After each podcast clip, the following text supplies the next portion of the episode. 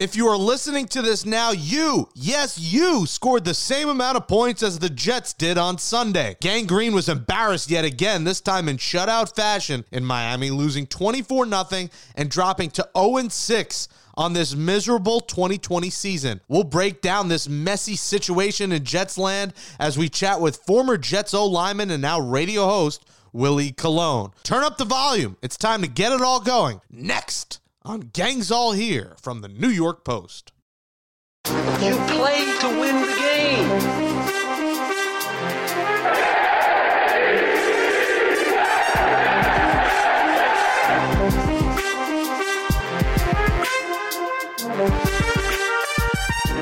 Welcome back, everybody, to Gangs All Here, our New York Jets podcast from the New York Post. Jake Brown, Brian Costello, New York Jets beat writer. Follow him on Twitter at Brian Cos. Follow me at Jake Brown Radio. Subscribe and catch up to all past episodes of Gangs All Here. If you've checked out on the season already, well, go back and listen to some old episodes. Uh, Apple Podcast, Spotify, Stitcher, Google, Amazon, wherever you get podcasts. If you're an Apple Podcast user, please go in there, give us that five star rating and write in a nice review. We appreciate your support because we're clearly doing a better job than the Jets have been doing. Speaking of special guests that we do have on, former Jets offensive lineman, fellow Hofstra alum, and radio host Willie Colon will join Kaz and I in the second half of this podcast. But first, Kaz. Whew, another ugly one on Sunday. You watched it from home for the first time in, you know, 150 games. You watched another loss, and the Jets lose 24 0 in Miami. They fall to 0 6 on the season. Top to bottom, just misery. And it ends with after the game, they end up trading team captain and defensive tackle Steve McLendon to the Bucks for a six round pick. And at this point, Kaz, it's pathetic. It took until 10 minutes left in this football game for the Jets to convert on a third down. I mean, 10 minutes left, 50 minutes into the game, they finally converted a first down. They couldn't score a point against a below average Dolphins team. I know they're 3 and 3, but this team coming into the season was considered maybe a 5 or 6 win team and we said, you know, Tua T might be in at some point. We didn't think Tua T would be coming in much to the laughing stock of the Jets in the final minutes where they're getting crushed and he comes in and he's throwing the ball because it's Tua T. Why not? And you know, Ryan Fitzpatrick is laughing, he's smiling on the sidelines, you know, his his future incumbent quarterback coming in there. He loves every second of it. The highlight for the Jets, it went from the butt fumble to 8 years later, the butterception. Marcus Maye, you know, catches a ball off his rear end, and it's only fitting for a team that played like ass that they had an ass interception. And listen, I know they're not changing anything if Adam Gase gone, but it's come to the point, cause the miscommunication, the accountability is off the charts bad. Gregg Williams basically called him out on Saturday, and Gase didn't like that. He said a lot of it is not all defensively. Asking what he was referring to, he said, "Yeah, you'll have to figure that out." Gase wasn't happy. There's miscommunication there. You know, you're expected Gregg Williams is going to take over for him whenever he is fired. But I didn't get, Kaz, I don't get why we're not doing the show talking about it. I know I keep saying fire Gase, fire Gase. But 24 nothing to Miami. It's reached a new low cost. 31 of 40 Adam Gase losses have been by double digits. The team is not competing. They're not putting out any heart in these games. They're not scoring. They're not getting first downs. You know, Perine still not playing a lot. I know he had a drop, but still not playing enough as he should be. Still too much Frank Gore for a team that this bad. And I don't know. I, there were points in this game I checked out, and I'm doing the show, so I, I can only imagine 90% of Jets fans probably turn their TVs off at halftime. It is putrid to watch, and this is going to be a long season for us. It's going to be a long season for Jets fans. And it's a long season for this franchise, Cos, because I don't think Trevor Lawrence is coming in here and turning this into a Super Bowl contender. I don't think he's the ultimate answer to turn this team around. There's too many issues to even get into on one show, and this was just disgusting on Sunday. Where do you want me to start, Jake? you, you, hit me with a lot of stuff there. Uh, what, what hit me? Where do you want me to start? Uh, start with Perine, man, because I know he had that drop, but he didn't play enough in my in my estimation. All right, well, Perine played fifty eight percent of the snaps, and Gore played thirty five percent. So I think that would surprise fans. The perception was after that game that Gore played a lot more than Perine, but Perine played a lot more than Gore. Perine played sixteen more snaps than Gore. Here's the problem with Perine right now: rookie running backs struggle in pass protection They don't understand pass protection in the NFL. So it's much different than college. You have a quarterback in Joe Flacco who's not mobile. If you have Perine back there in pass protection, when they're just chucking it, you know, they got to a point in the game where they're just throwing the ball, right? They're down 21 nothing out of the gate. So I don't think you could have Perine stand back there the entire game and let Flacco get killed. The 10 million yard sack, that one sack, that was because Perine got beat. Like, so I know you want him to carry the ball more. I think in a normal game, if they have a, if they can get a normal game that's like a one score game, I think they would do that. I think they'd run the ball. I just think when it gets to 21 nothing, everything goes out the window and they're just chucking the ball down the field. All right, um, Adam Gase, Gregg Williams, with that dynamic, where are you on that? Yeah, I, I mean, I think they're both getting fired. I don't think Gregg Williams will be here once. I don't. I don't think I. They, they, they cannot give Gregg Williams the head coaching job. Uh, they can't. They can't give him the interim job. He's done a terrible job this year to start with, and then what he did Friday was absolutely uh, like atrocious. You know, all they're preaching right now, eh, from the coaches to the media relations staff, is when these players come in front of us, do not say anything that could be deemed as critical of your teammates. If you're on defense, don't say anything bad about the offense. If you're on offense, don't say anything about defense. Bart Scott used to always use the line, you know, uh, he would say, plow your own field. Don't worry about the other side of the ball. And Gregg, so they're preaching that to the players, and the players have done a very good job of that. They have, it's a different year. There's all Zoom calls, so maybe it'd be different if we were in the locker room, but they haven't thrown each other on the bus. And then Gregg Williams comes out and throws the offense under the bus, and everyone zeroed in on Adam Gase. I don't think he was just talking about Adam Gase. I think he was talking about Sam Darnold, too. Sam Darnold threw two pick sixes. You know, that's, I think that's what's burning Gregg Williams is that he has 16 points, including a safety from that Colts game that counts as his points per game. You know, of course he's right. The, you know, the, the it's complementary football. The offense stinks. The defense doesn't get the ball in good positions. The defense stinks. The offense doesn't get the good. It, it's all around. I mean, the the offense is getting the ball inside the 10 way too much because of defense and special teams. The defense is getting put in bad positions because the offense can't move the ball. It's it's a whole. It's everyone. You know, I covered some Jets teams uh, with Rex after the good good years, the 2011, 2012 Jets, those ones, they had a good defense and the offense was was terrible and Mark Sanchez turned the ball over too much. That I understood the defense resenting the offense. In this case, no one's doing a good job the Steve McLendon trade. Where are you on that? What did you think? Did you think that made sense? You lose a team captain. I mean, this team has no voices. He was one of the voices, and now he's gone. Yeah, and Steve's a great guy and uh, and a respected voice in that locker room. But how's it working out with his leadership right now? I mean, you know, they're they're zero oh and six they've been terrible since he's been here. So like it's great that he's a leader and he's a good guy, but you know it wasn't. It, it's not doing much for them. I think Joe Douglas has to be in the mode now. If there are any pieces on this team outside of a few guys, I just wrote this uh, for the for nypost.com. There's a few guys I wouldn't trade: Mekhi Becton, Denzel Mims, Sam Darnold, Quinnen Williams, Jamison Crowder. Would not trade those guys for reasons I wrote about. Everybody else, if I can get you know a seventh round pick in 2026, I'm taking it because the Jets needed whatever they could get. This clears the way also for Foley Fatukasi to play more. McLendon's not part of the future. He's 34 years old, probably going to retire after this year. And I also think they did right by the guy, Jake. They sent him to Tampa Bay, who's a good team with Tom Brady, with Todd Bowles. He knows the system. So I, I thought they did a good, they did a solid thing for a who's someone who's been a very good Jet since he's been here. And it ended up being a solid thing for Le'Veon Bell too. I mean, what a situation he works himself into.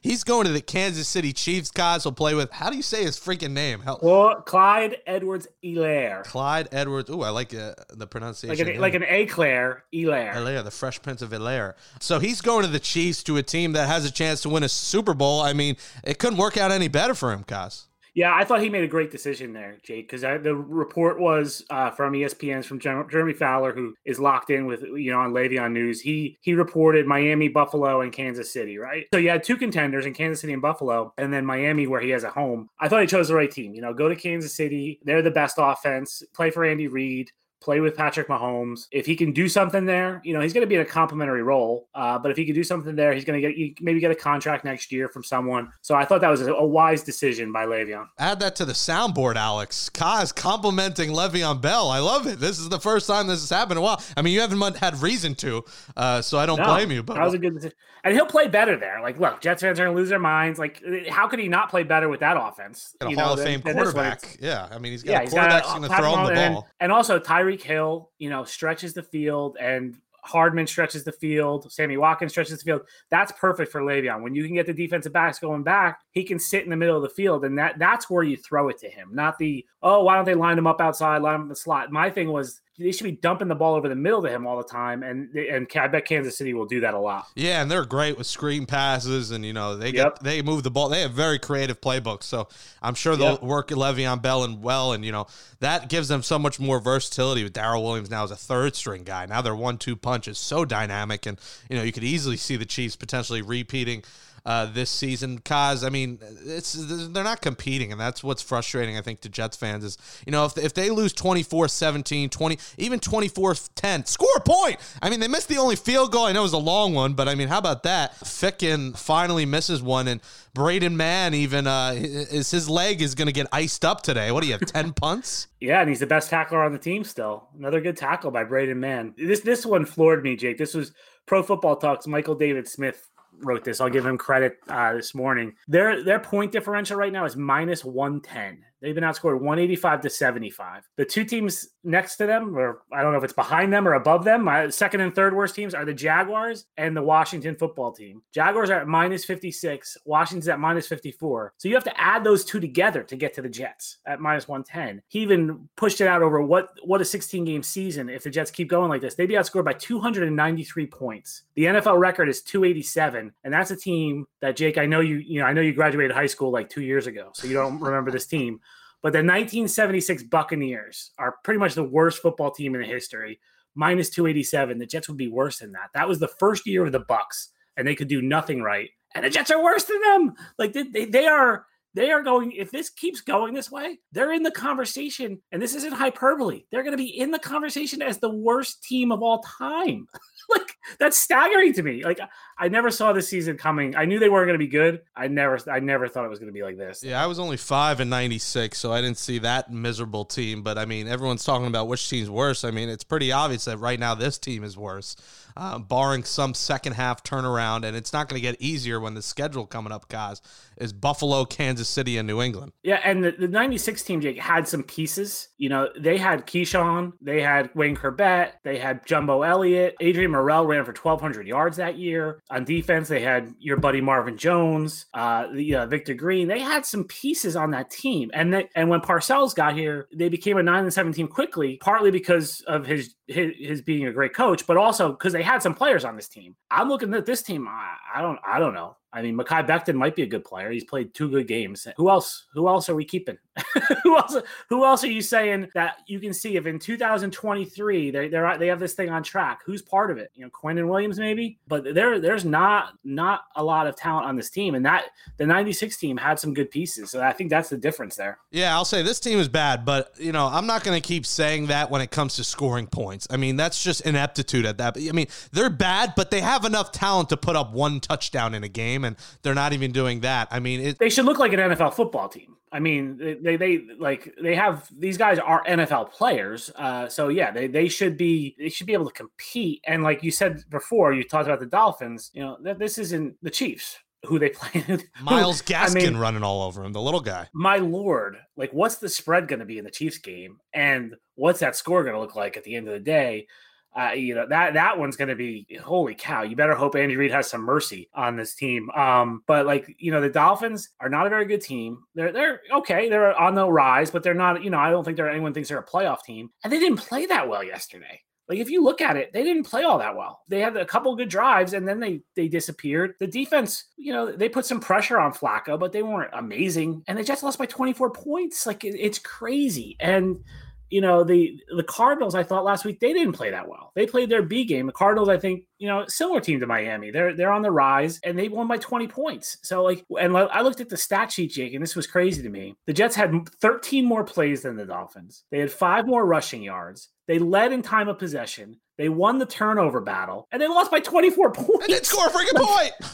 like you can lose a, you could lose a game with those stats by a field goal or something and it's like okay but uh, like they won in a lot of different categories that are like you know like what did like coaches always say oh we got to win the turnover battle we got to control the ball. We got to run for run. Like they did all those things and they still didn't score any points. Like it's just staggering jake. It's and like yes it is adam gase. Adam gase you know, if they if you, talked about it, why are we still? I don't know what they're waiting for at this point. They could pull the plug at any any point right now. I'm not sure what Christopher Johnson's waiting for. It's not it's getting not any better. Change. It's not changing. It's not going to get any better. But at some point, and you know, I've argued against firing Gase because I don't think it'll change anything. But at some point, I do understand for you fans, like Christopher Johnson has to acknowledge your pain. He has to let you guys know that the franchise cares and the franchise, uh, you know, is trying to do something because you can't change the you can't change the players right now in the middle of October. So as people say, "Oh, you don't make change for the sake of change," I think in this case you probably do. I think I think you have to send a message to your fan base that you're not going to tolerate what you're seeing on the field every Sunday. And I don't know. I mean, Christopher will get there at some point, I guess, but I, I don't know. And I, I kind of pointed to the bye week, which they've got Buffalo, Kansas City, and New England, and then the bye week. Man, after watching yesterday, like I don't know, can you get through three more games of this? And those are Bills, Chiefs, and Patriots. Patriots, I don't know what they are right now, but they'll probably kill the Jets. Bills and the Chiefs are two of the better teams in the AFC. Uh, regardless of what Buffalo did last week. So you know this is this is probably only going to get uglier here in the next few weeks. It is not a face mask covering for COVID that me and Jets fans are wearing. It is a bag over our heads. We have the extra protection and we're protecting ourselves from embarrassment with the bags over her head in public. I go to the grocery store, I got a bag over my head, and then I pack my groceries in it uh, and have a backup in my pocket to put back over my head after I fill my bag with groceries. So the butterception was the highlight of the Jets season so far. We'll, we'll give him a round of applause. Good job, Marcus Maye, uh, making that acrobatic circus catch, only fitting for a circus season. Uh, we'll get into more of the Jets in this circus season next as Hofstra alum and former Jets offensive lineman who won a Super Bowl once with the Pittsburgh Steelers. Willie Colon joins us right here on Gangs All Here from the New York Post. Joining us now, he played for the Jets for three seasons as an offensive lineman from 2013 through 2015. After playing seven seasons and winning a Super Bowl with the Steelers, he's a New Yorker, a Bronx native, a Cardinal Hayes grad, and most importantly, he is a fellow Hofstra alum. Roll Pride, class of 2006. I was the class of 2013, so he's a little bit older. He's the co-host of Barstool Breakfast, which you can hear on Sirius XM Channel 85. You can catch him breaking down the Jets at SNY. It's number 66, Willie Colon. Willie, welcome to Gangs All Here. Jake Brown, Brian Costello. How you doing, man? Hey, how's everything? Uh, another another wasted week in Jets land. Um, what did you see Sunday from the Jets, and uh, how are you feeling about this team right now, Willie? Well, I didn't see much because I, I can't I can't bear it. I uh, you know, it's just it's just tough to watch, man. I think it's a lot. I think for every Jets fan, every Sunday is just a lot to digest. You, know, you look at other teams that are playing throughout the league. For Christ's sake, the Broncos beat the Pats yesterday. You know, you're watching other teams who seem to if they, didn't have it right, they're starting to figure it out. The Jets seem to not do anything. They haven't figured it out yet. And, but on on the same time, I you know I am one. I'm one of the guys who you know who I try to have empathy for the Jets because you know Adam Gase wasn't like he was given a situation that was thriving and doing well with just going to the playoffs, you know, he, he was forced, he was he was hired to be the Darnold whisperer and, and, and get this team on the right track. That hasn't happened. I, I've always been a fan of Gregg Williams and and how he's been able to call the defense, but that hasn't really lived up to anything. If, if much of my point is, it hasn't lived up to much of anything. So the team just seems in shambles, man, and just tough to digest. It's hard football to watch right now. Willie, I, I don't think you've ever ever went through a season quite as bad as the, what the Jets are doing now. But 2014 with the Jets was a rough one. Uh, you guys had a rough start there. You know, just what's it like? You know, when you're just you know, you're coming to work every week and just not getting results. You know, what's that like inside the locker room right now? Yeah, it's tough, you know, because I feel like we, we, we just didn't have, on the defensive side, I felt like we had enough talent to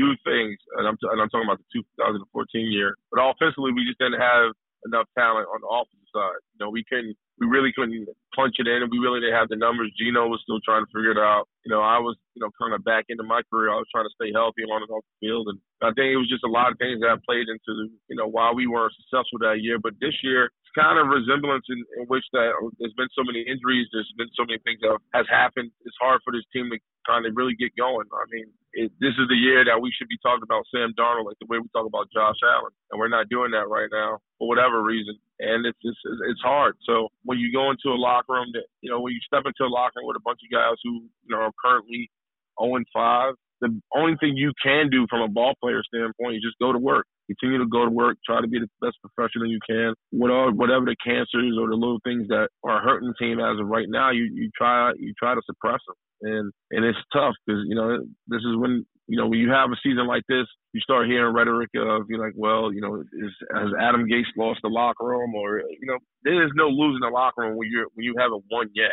The locker room is pretty much is, is gone. And now it's just a matter of just being a professional and putting the best tape out there you can from your from from that standpoint. And it's it's it's it's rough, man, because it's not easy. It's not easy on the ball players. It's not easy on the coaches. It's not easy on the organization. You know, it's it's it's a hard it's a hard place to go to work when you don't have at least one win in a, in a win category. Willie, does it make sense to keep Case? I mean, a good another good time would have been today. It was after the Denver game. Is the first time we you know really said it should be time now. But I mean, why is he here? You got shut out by a, a average to below average Dolphins team, and nothing's getting better. Do you understand why he's still the coach? Well, my question to you is, who do you want to be the coach? Who who should step in from? Well, they don't have an option. That's probably why it's not. I mean, Gregg Williams would be exactly. the guy. Yeah. Right, that's my point. They don't have anybody, so like you, you, you rather go with the devil you know than the devil you don't know. And and I think right now, as far as Gates, he's that's just what it is. They don't. I don't think they have an option, nor do they. I think they trust anybody to really try to continue on with the rest rest of the season. So I think Gase is just going to finish the season out. The season is what it is at this point. Bringing somebody in or possibly stepping somebody up uh, up to take that role, fill that role.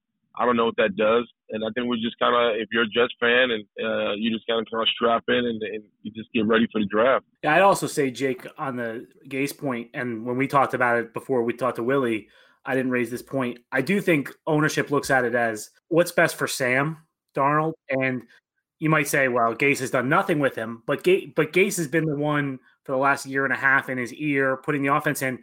No one's going to come in now and be able to switch that. It's going to be the same offense, and why not just have like Gase do it? So I think that's part of this decision too with Gase. You know, Willie, I'm curious because I sorry to go back to 2014 again, but that that was a similar, not as bad as it was a rough year.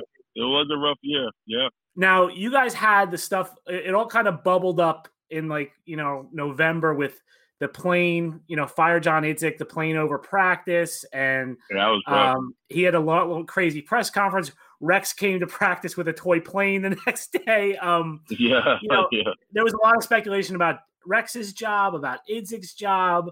Uh, Geno was in and out. They benched him for Vic. Then they was then he was back. You know, the, the the line from players is always, "We don't listen to the outside noise. We don't hear that stuff." But that stuff had to permeate the locker room that year. And I'm wondering, you know, this year if it's going to start permeating the locker room because we had the Gregg Williams dust up the other day. That's going to be the first of many before the end of the season, I'm sure. What you know, as a as a player, does that stuff get into the locker room?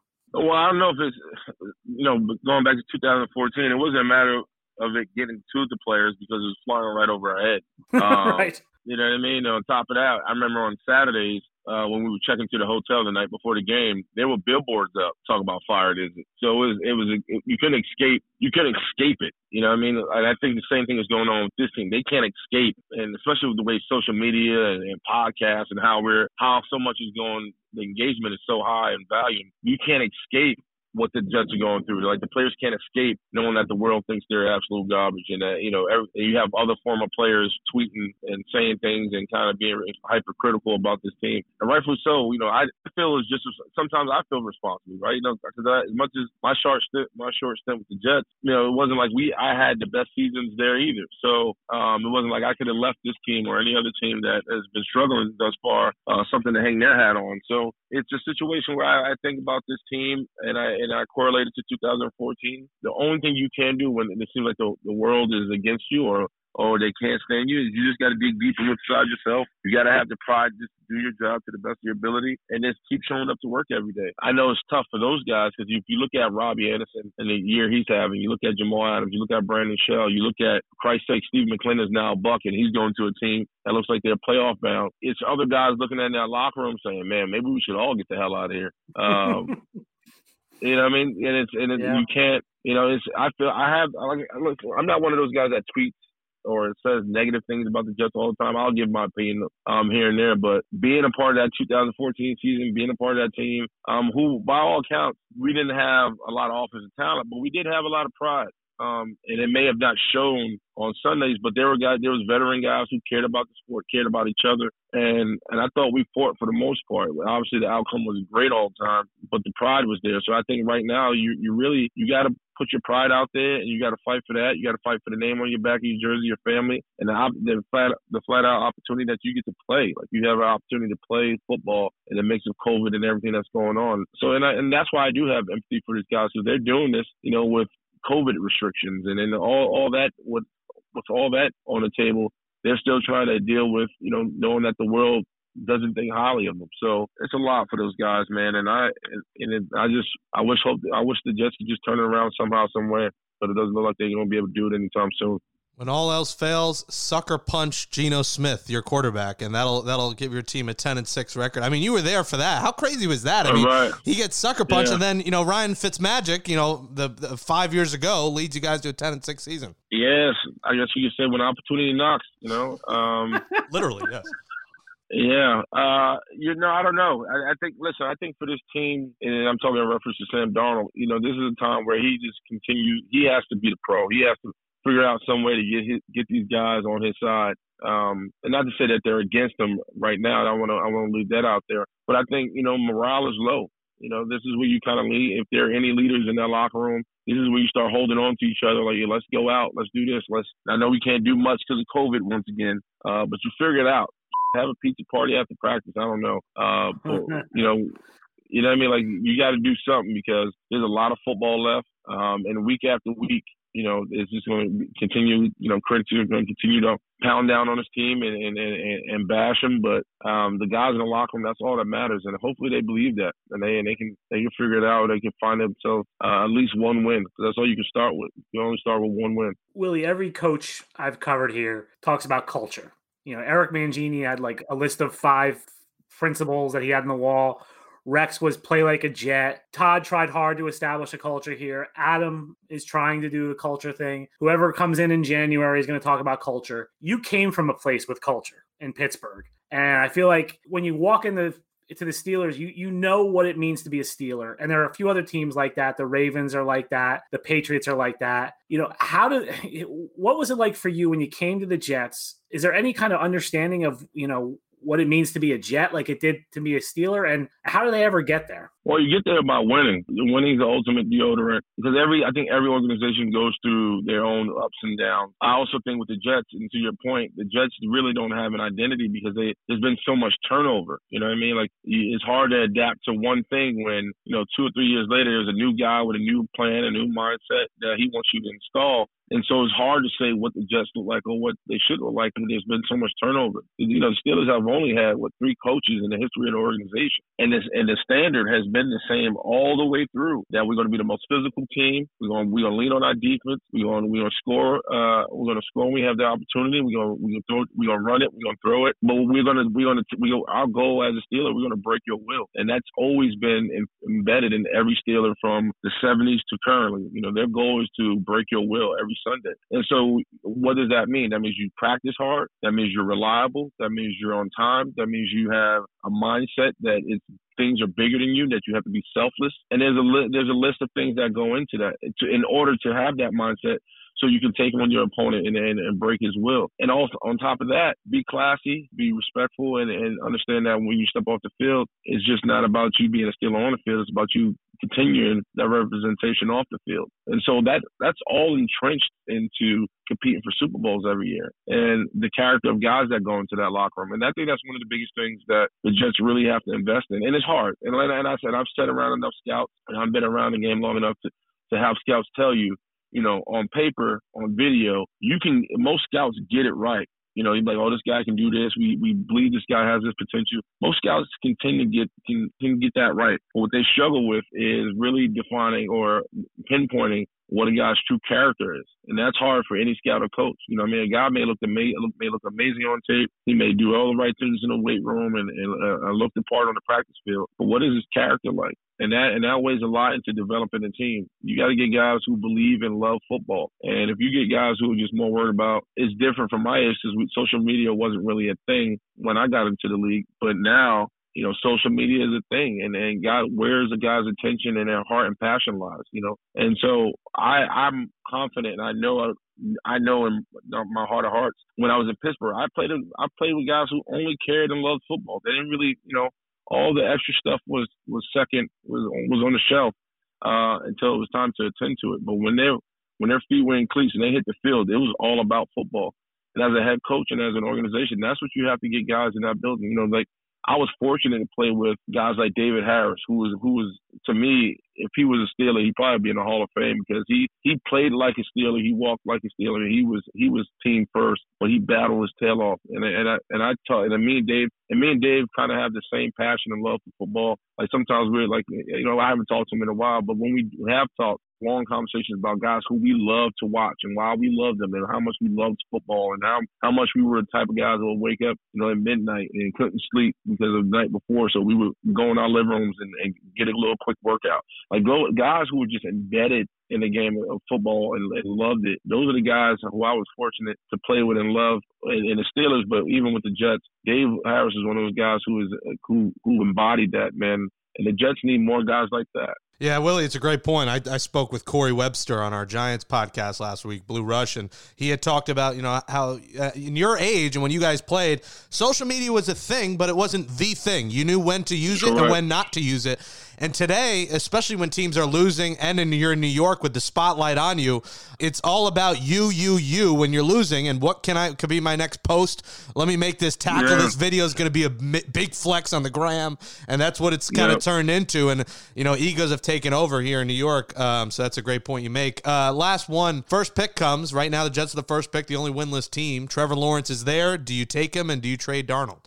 You know, listen, my biggest fear with Darnold is like everybody else's fear. He's gonna go to a team and he's gonna be a Hall of Famer, right? Like that's like he, he's gonna he's gonna go like let's just say talk, since we're in this, and, you know, since I'm a Steeler talking about the Steelers, you know, Ben Big Big Ben wins the Super Bowl, he goes home. Here comes Sam Darnold, he carries the torch, right? Like, or he'll go he'll go to some other team and, and really be the, the the X factor, and that sucks, man. That that just sucks to know to know that that that's a possibility. Um, when I, I remember being here when Darnold got drafted and feeling for the first time like you know God may be a Jets fan or He may cares about us. You know, there's some form of hope. And so to see this guy, or even to hear uh, rumors or rhetoric that this guy may be gone and, and welcome Trevor Lawrence, I don't know. I mean, Trevor Lawrence looked amazing against Georgia Tech this week, and he lit them up. But New York's a tough market, man. It's a tough market to play in. It's a tough market to win in. Brian, you've been on the beat forever, so you know. You know, some court, some quarterbacks aren't able to come out and jump out the gate right away. Some quarterbacks need time. You know, Sam hasn't had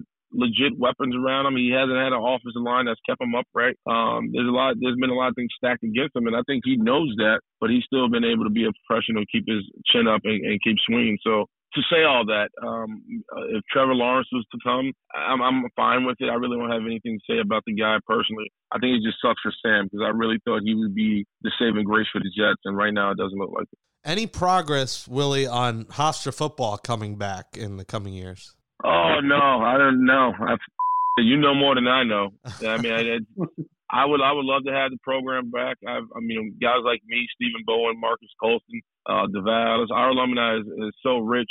Wayne Chrebet, on and on and on. You know, to see, even Raheem Morris is, is a Hofstra guy. Dan Dan Quinn is a Hofstra guy. So there's so many. Hofstra has always been kind of trickled throughout the NFL. Now that we're all kind of in our mid to late 30s, uh, to know that we don't have a, a, program to go back to sucks because I think a lot of us are doing. We we really had solid careers, but we're really doing really good things uh, post careers. You know, and with Marcus and me and Bowen and my buddy Devale Ellis, who's a Hofstra guy who went to Detroit and now he's in Hollywood. And so there's so many guys who are doing really really well. You know, we would be just off the field. All of us would be great vessels for young guys who who aren't or playing for Hofstra, you know, to kind of continue that alumni to player relationship. So for us to have nothing for us to tap, you know, kind of plug back into, like you know, some of our peers, you know, I have guys who you know they go back to Ohio State, Michigan alumni weekends and all that stuff, and they enjoy it, and it means a lot for their kids to kind of look back and see some of their accomplishments. Uh, for us to not have that sucks, and I think it bothers a lot of us. But we don't know. We don't know when. I don't personally know when when it will ever happen or if it uh, ever happen again. So yeah, no pride as of now. Yeah, no pride, no Flying Dutchman. It's it's a weird world because Hempstead uh, Hempstead Turnpike's like a desolate island. The uh, the football team yeah. left. The Jets training camp is no longer there. Nachos is gone. Dizzy's is gone. McKeep's is gone. Yeah, Bar Social yeah. is gone. Bogarts when you were there, that was Wayne Chrebet's place, which turned into Bar Social is gone. I mean, what is there to do there? You get Chinese food and go to Napolini for pizza. That's all they got. So either that, or go to Borrelli's up the road and watch the Islanders. Yeah, that's it. I mean, get a slice of pizza and a chicken parm hero. That's all you got in Hempstead, or or go to the uh, Coliseum there and watch a you know the G League Nets team. That's all there is to do. Uh, so it's it's I miss the old days of Hempstead, man. Good, so many good memories there. Yeah, hopefully one day it'll, it'll wake back up. Right now, but I think you know my biggest gripe with Hofstra, even when I was playing, uh, rest in peace, Joe Gardi. You know, I, I told coach, I was like, listen, man, we if we can, let's move our games to Fridays because Hofstra's a commuter school, right? A lot of kids would hang out around the weekend, and, and to your point, they would like you know do their little pregame, light up the uh, Hempstead term, and be home by Saturday. I always suggested that we play on Fridays. At least the kids could pregame at our games, have a little student, uh, have a student vibe where you know people are going crazy, and then they can walk around the corner and go to the bars. And Saturday, you know, everybody can recover. So, but that never really happened, and you know, this is why we're here, uh, why we're where we're at. You said light up Hempstead Turnpike. I thought you were saying light up the blunt. I was like that. That was done many times as well. Um, yeah. did, did, did, you know? Uh, last one for you because I just discovered this that not only are you the second most famous Willie Colon, you're the second most famous Willie Colon in the Bronx. There's a salsa musician and social activist Willie Colon. Do you know him? I'm very aware of who he is. Yep. Mm-hmm. no relation, right? No relation. Okay, just just confirming. I, this is bizarre. You look you look up Willie Colon, and, and he's the first guy that comes up on uh, Wikipedia. So we might have to yep. uh, get you higher up on the search engine there. Um, Willie Colon. Follow him on Twitter at Will Colon sixty six and Instagram at Willie Colon sixty six, and listen to Barstool Breakfast every morning on Sirius XM Radio Monday through Friday. Willie, appreciate you coming on with us. Uh, we'll talk to you soon, man. All right, best of luck to you guys. Thank you.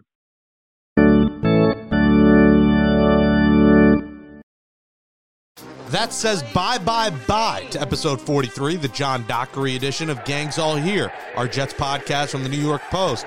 Thanks to Alex Camerata for helping me out and producing the show. As you finish the show up today, do us a favor and write in a positive review and give us a five star rating on Apple Podcast. For Brian Costello, I'm Jake Brown. We'll be back on Thursday previewing the Jets matchup with the Buffalo Bills. Talk to you fine folks then. Stay safe.